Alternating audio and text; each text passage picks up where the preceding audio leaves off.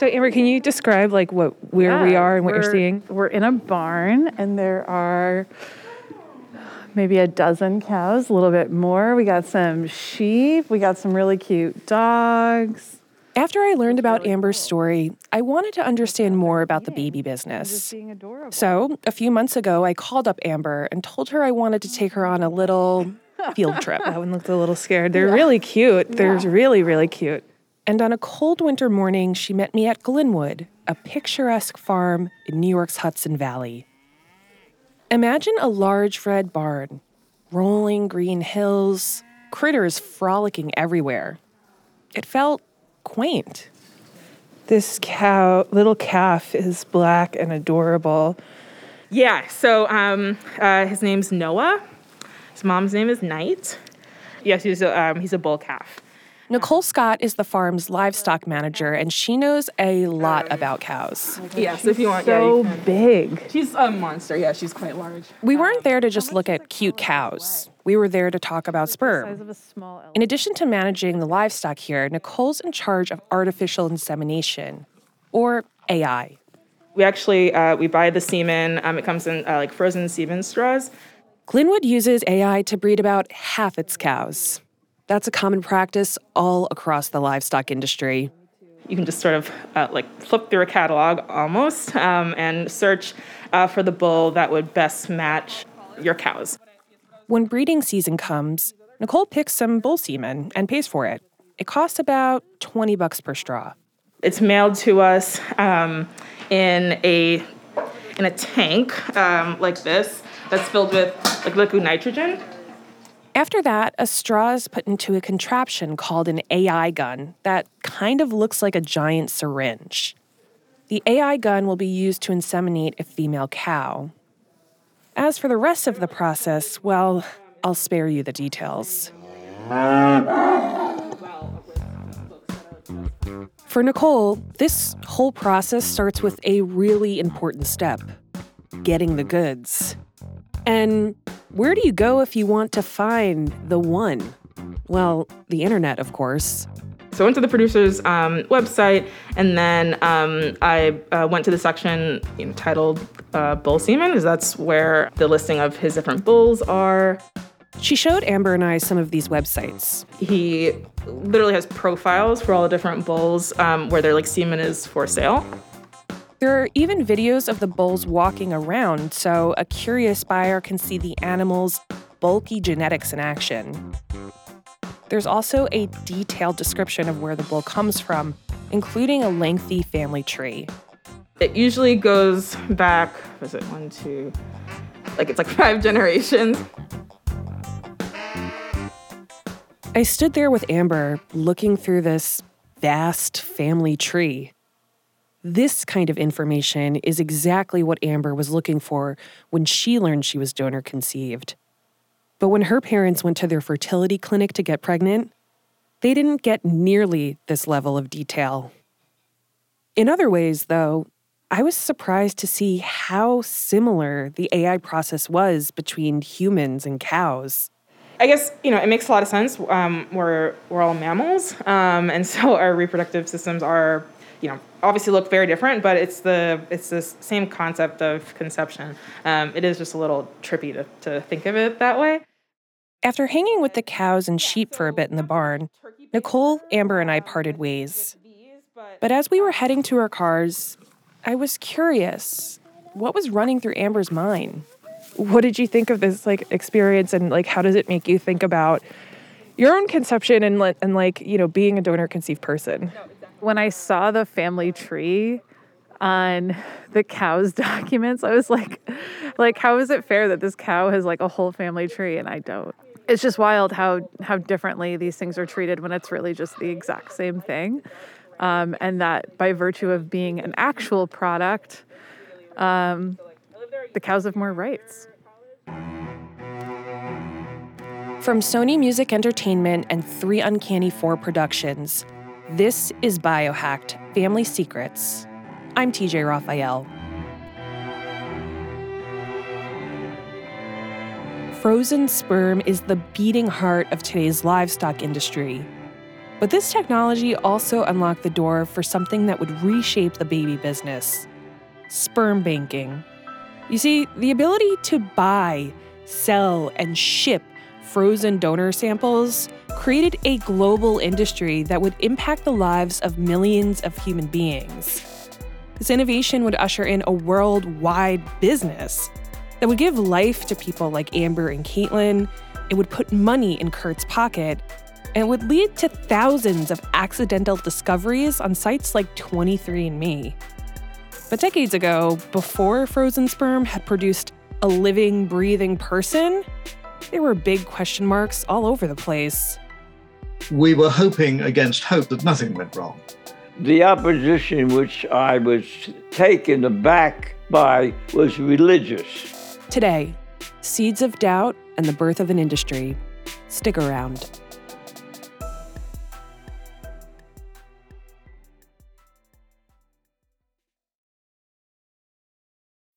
When you need mealtime inspiration, it's worth shopping Kroger, where you'll find over 30,000 mouthwatering choices that excite your inner foodie. And no matter what tasty choice you make, you'll enjoy our everyday low prices, plus extra ways to save, like digital coupons worth over $600 each week. You can also save up to $1 off per gallon at the pump with fuel points. More savings and more inspiring flavors make shopping Kroger worth it every time. Kroger, fresh for everyone. Fuel restrictions apply.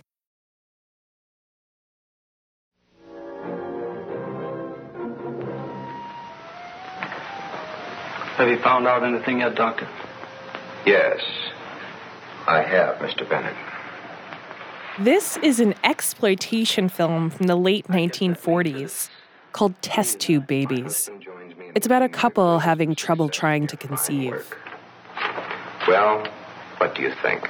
Does that appeal to you? In this scene, the doctor is telling the couple about a revolutionary way to start a family. I don't understand even yet.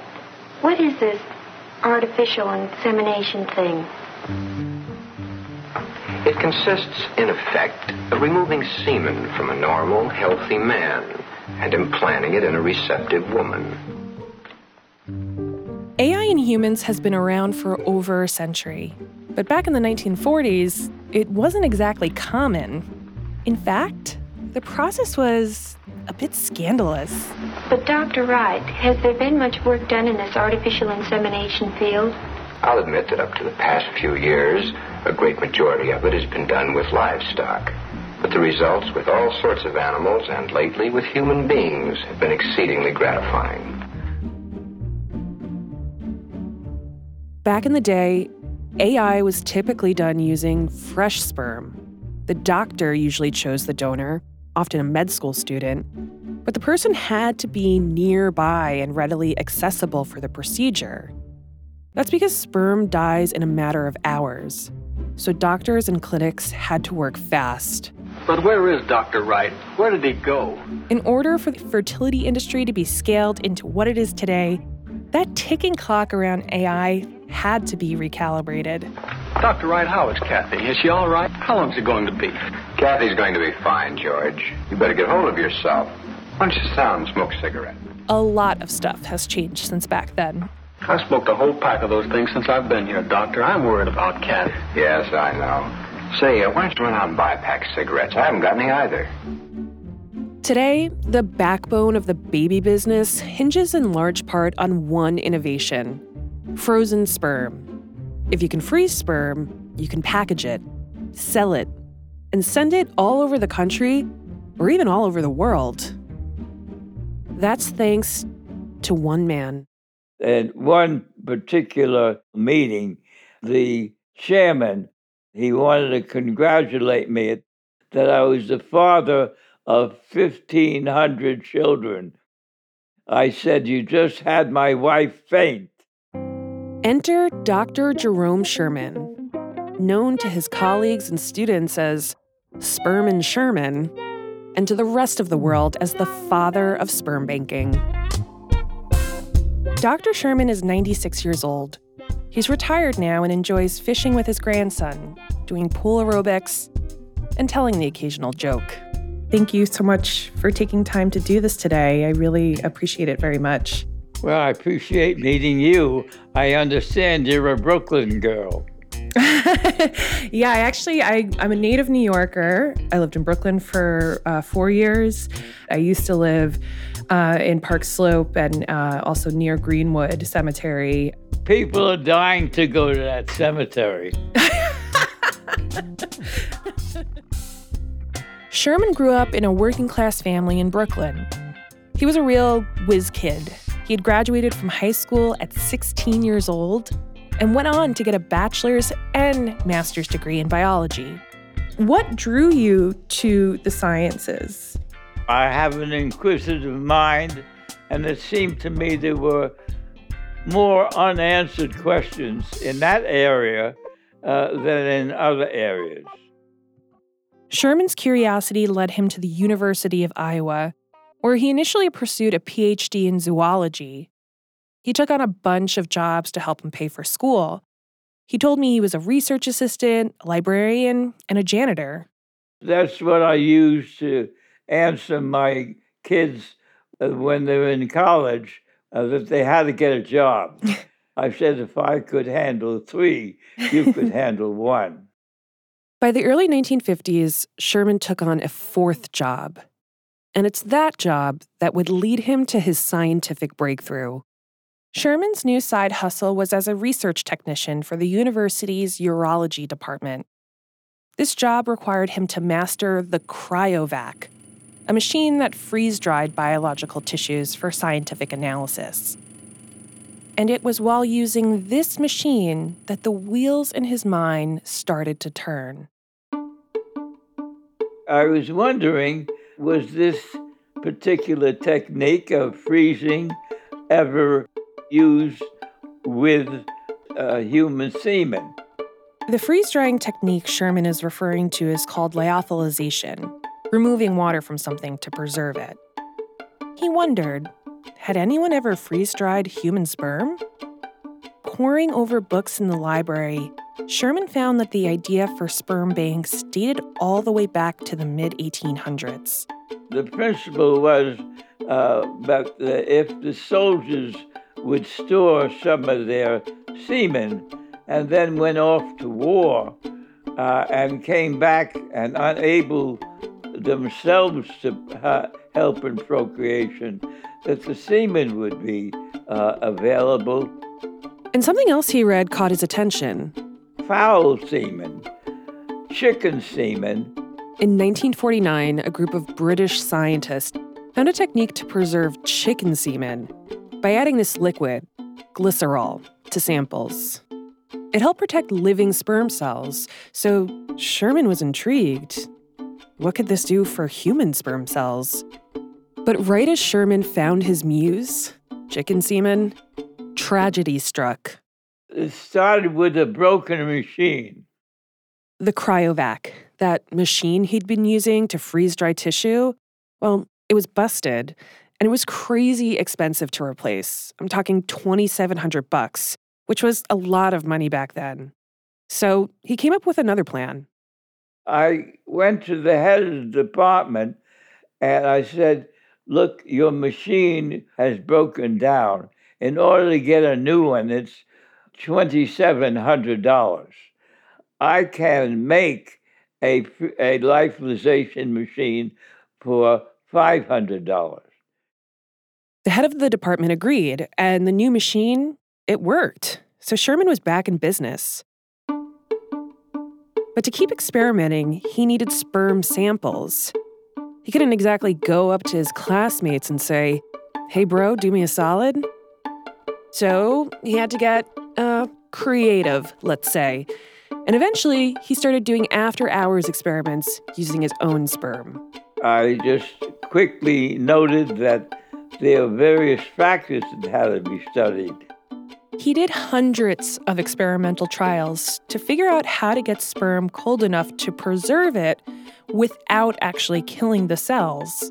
Experimentation, by definition, is trial and error. I uh, have a bit of my nature that's stubborn, uh, and that stubbornness kept me trying. Then another idea came to him liquid nitrogen. If he used liquid nitrogen, the samples would reach a way lower temperature than they did with the dry ice. But would that be enough to do the trick? Sherman thought back to his muse, that chicken semen experiment. So he added glycerol to protect the sperm samples as he was slowly freezing them. And sure enough, it worked. That was the method for preserving the human's semen. Sherman had done it. Well, almost. He still needed to prove that this technique could actually produce a healthy, living human baby. The only way to do that was to have insemination of that semen into a woman.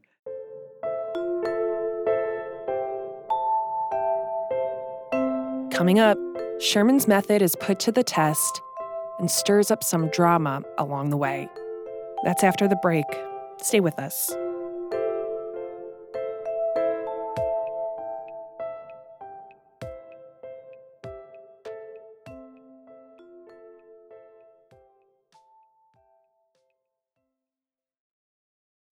When you make decisions for your company, you look for the no brainers. If you have a lot of mailing to do, stamps.com is the ultimate no brainer. Use the stamps.com mobile app to mail everything you need to keep your business running with up to 89% off USPS and UPS. Make the same no brainer decision as over 1 million other businesses with stamps.com. Use code PROGRAM for a special offer. That's stamps.com code PROGRAM.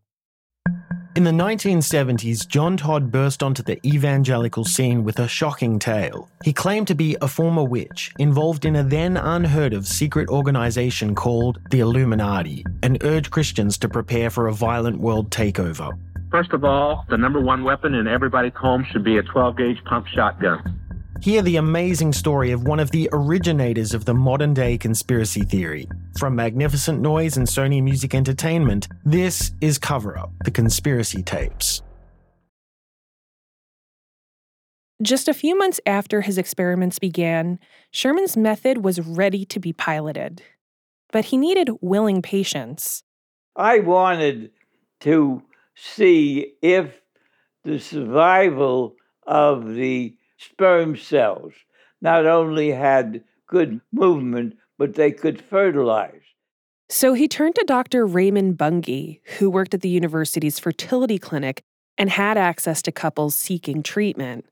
With his help, Sherman got the patients he needed. Now came the real test. You see, no one had ever had a baby from frozen sperm, so there were a lot of questions. Would the babies survive? And if so, would they be healthy? Would the procedure impact the mothers carrying the children?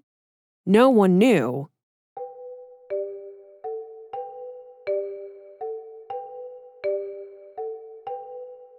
By July 1953, three women became pregnant through sperm frozen by Sherman's method. He waited with bated breath as the calendar turned over each month, creeping closer and closer to the women's delivery date. And it was successful.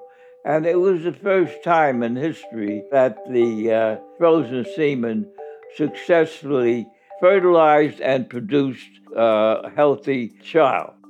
How did that feel for you when you learned that your experiment was indeed successful? A matter of personal pride, but more important, a matter of appreciation for the opportunities I had to be able to do something like that in my lifetime. News of this scientific breakthrough hit the medical community like a thunderbolt. The esteemed journal Nature even published Bunge and Sherman's paper detailing their success with frozen sperm. Soon, they were bombarded with interest and inquiries. But despite the buzz, Sherman's breakthrough with frozen sperm wasn't actually adopted in a practical way for decades. Well into the 1970s, a lot of physicians viewed frozen sperm as an experimental and unproven method for conception. And the doctors who did use it, well, they kept the practice hush hush. And the pushback was even stronger outside the medical community. The opposition, which I was most taken aback by, was religious. While he was still doing his experiments, Sherman made a point to consult with different faith leaders. The Protestant minister listened. The rabbi actually approved. But the Catholic priest? Well, they wouldn't see me. They wouldn't talk with me.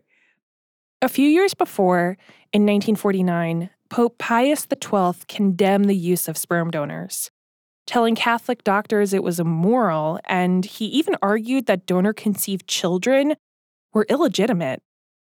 But the pushback wasn't just religious. Politicians condemned the practice, and public opinion wasn't on Sherman's side either. A national poll taken in 1953 showed that just 28% of respondents approved of artificial insemination. There was immediate concern that this was uh, not a uh, proper thing to do. Throughout history, scientists have pushed the envelope, and their breakthroughs weren't always accepted with open arms. Dr. Jerome Sherman was just 27 years old when he made his big discovery. And like those who came before him, Sherman forged ahead despite the pushback. He was unwavering in his belief that this technology would do more good than harm. Here was an opportunity to have that on a local and a country and a worldwide level that had the potential of benefiting uh, mankind. For years, he publicly advocated for sperm banking. He advised and helped set up sperm banks all over the world. Sherman continued to be a pioneer in the field of cryopreservation. He even wrote the rules for tissue banks on how sperm should be stored. And that's what method is used today uh, for the preservation of semen and for the preservation of many cells and tissue. You know, there are very few scientists who ever are alive to see the benefits of their work. I feel very blessed that I was able to be alive to see my research had such worldwide beneficial effect. Sherman's breakthrough laid the groundwork for the global baby business as it exists today. But he was just one part of the equation. In order for the industry to really take off, you needed patients, customers who were willing to create their families with this brand new technology. People needed to know that this was safe, and they needed to see it with their own eyes. It's hugely important to realize the hysteria that went on at this time. I mean, the process was described as Hitlerian. Coming up, AI gets its primetime moment and captivates a world audience. That's next. Stick around.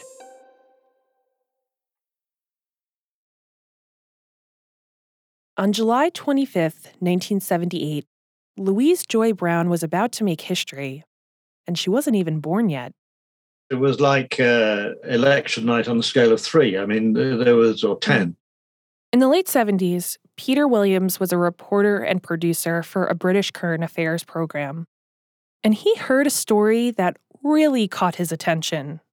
Williams learned that these two doctors were trying to help a couple have a baby using an experimental method that he had never heard of before. He wanted to be the one to cover it. The technique was called in vitro fertilization, and it worked like this doctors would extract an egg from a woman, fertilize it with sperm outside of the body, and then reimplant it into her uterus. This might seem like a common practice nowadays, but back in 1978, no human being had ever been born from this technology. The public image was that a baby was going to be grown in a test tube. And uh, the image uh, didn't do uh, in vitro fertilization any good at all. And it was uh, a media image of a baby in a test tube. uh, that, in a way, couldn't have been further from the truth. One of the doctors working on the technique was English gynecologist Patrick Steptoe. Patrick Steptoe was a patrician. He wore a cravat off duty. He was a fine pianist and he owned a grand piano. He was a gentleman. And I liked him. The other doctor was a man named Robert Edwards. He was an academic researcher in Cambridge. Robert Edwards was a complete contrast to Patrick Steptoe. They could not have been two more different men, but they clicked and each admired the other's skill. The 1970s marked a new era for women's liberation and fertility medicine. There was a whole new movement to provide more resources for women who wanted to have children, but physically couldn't. Steptoe and Edwards wanted to be part of the solution. So the two men began to experiment. They'd been trying to successfully impregnate a patient using in vitro for years but they'd only been able to fertilize an egg in a petri dish. None of their patients had been able to carry a pregnancy to term. In 1976, 200 miles away from Steptoe's fertility clinic, a woman named Lesley Brown yearned to have a baby with her husband, John. But Lesley's fallopian tubes were blocked. One of the hardest types of infertility to treat is that in the female where the fallopian tubes are diseased or indeed have been removed. Lesley's physician told her about Dr. Steptoe, whose voice you just heard, and his partner, Dr. Edwards. He told Lesley, There's nothing more I can do here, but they may be able to help you. So the Browns, eager to have a baby, met with the doctors. and in 1977, the process began. Steptoe and Edwards removed Lesley's eggs from her body. In the lab, they fertilized them with John's sperm and then put them back into her womb. Did you have an anesthetic at all? No. Peter Williams interviewed Lesley about her experience in his documentary, To Mrs. Brown, a Daughter. Was it an unpleasant experience? No, it was marvelous. Marvelous? You know, this is beginning of my baby. Just before Christmas, Lesley and John got the official word. She was pregnant, and they were elated. The Brown's secret didn't stay hidden for long. Soon, stories started appearing in newspapers all over the world. It's hugely important to realize the hysteria. The doctors, the new treatment, and the Browns were all being picked apart on the world stage. The process was described as Hitlerian. Press on both sides of the Atlantic were scathing about uh, Edwards and Steptoe and what they were trying to do. As Lesley's due date approached, she got admitted to the hospital. She was put on bed rest and couldn't leave. When John would come visit her, he was greeted by a frenzy. The press did try to get in. Uh, the story was that somebody tried to get in disguised as a nurse. In fact, somebody tried to get in disguised as a porter, a hospital mm. porter, uh, but was rumbled. Then, on the night of July 24th, 1978, it was time. John had gone to see Lesley in her room, and she told him the news. Dr. Steptoe was going to perform a C section that night. And things started to get crazy. The press descended on the hospital grounds. It was like a siege. There was a feeling that there may be Quislings inside uh, the hospital and nobody could be trusted. Finally, just before midnight, Dr. Steptoe started the C section. You are about to see a historic birth following in vitro fertilization. This was a moment for all of humanity. A baby created outside the human body had never been born before. With the whole world watching, Steptoe and Edwards didn't just have Lesley's hopes and dreams riding on their shoulders, but the futures of tens of millions of people who would come after her.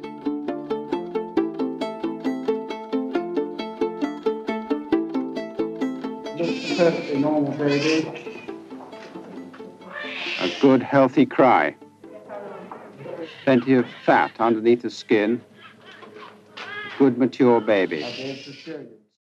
Lesley had carried a healthy baby girl, and Steptoe had safely delivered her.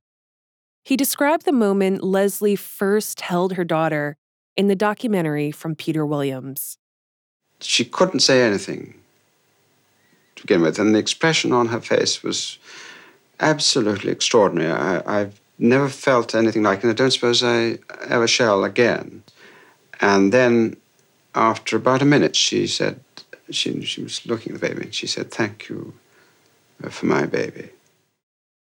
Lesley looked down at her newborn daughter, who she had carried for months.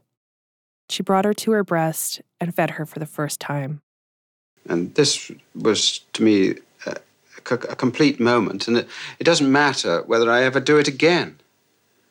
This one woman had got something that she couldn't have had without our help. And, and this uh, was uh, really a moment of uh, great satisfaction.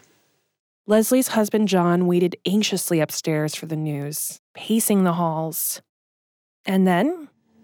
I could hear this baby screaming her head off. she was taken from the incubator then and put into my arms. And I think I had her for about two or three minutes. And I had to give her back. You know, I'm, I was just shaking. Five pounds, 12 ounces. Her parents named her Louise.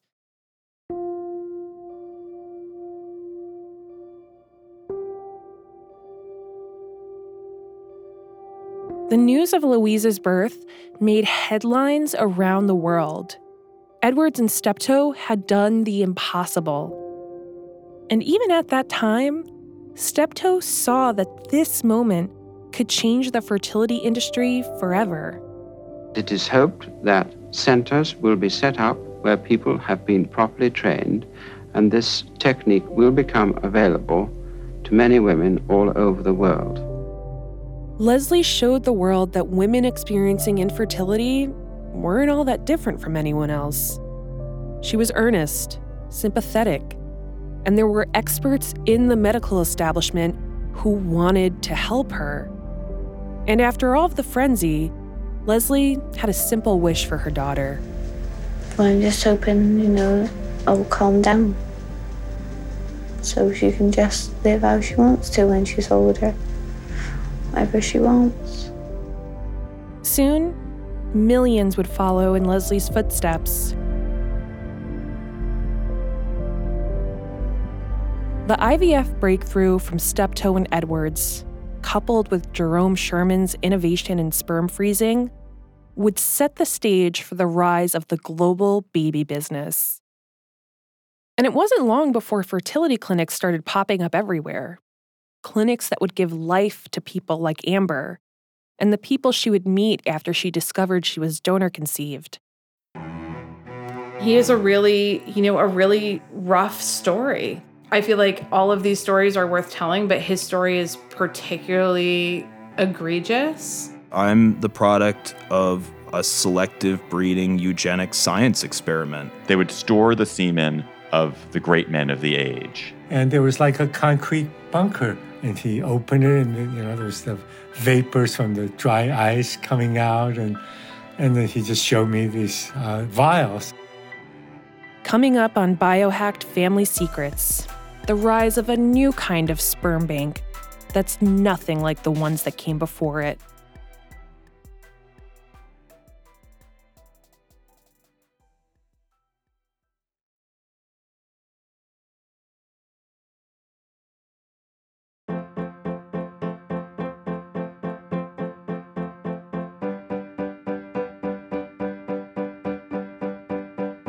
Biohacked Family Secrets is produced by 3 Uncanny 4 and Sony Music Entertainment. I'm your host, TJ Raphael. Our program is edited by Maureen McMurray. Our producers are Jennifer Siegel, Nick Mott, Shane McKeon, and Krista Ripple. Jenny Kim is our production manager, and Alicia Ba Itup composed the theme. Our fact checkers are Will Tavlin and Ava Ahmedbehi. This episode was mixed by Joanna Catcher at Nice Manners. Special thanks to Laura Mayer, Nuna Sharafuddin, Amy Eason, Jennifer Womack, and Allison Sherry. And also to Katie Dow, Elaine Tyler May, and Kara Swanson, whose paper, The Birth of the Sperm Bank, was invaluable in the making of this episode. Have a question or comment about this week's show? Send me a tweet at TJ Raphael or email us at biohacked at 3uncanny4.com. For 3 Uncanny 4 and Sony Music Entertainment, I'm TJ Raphael.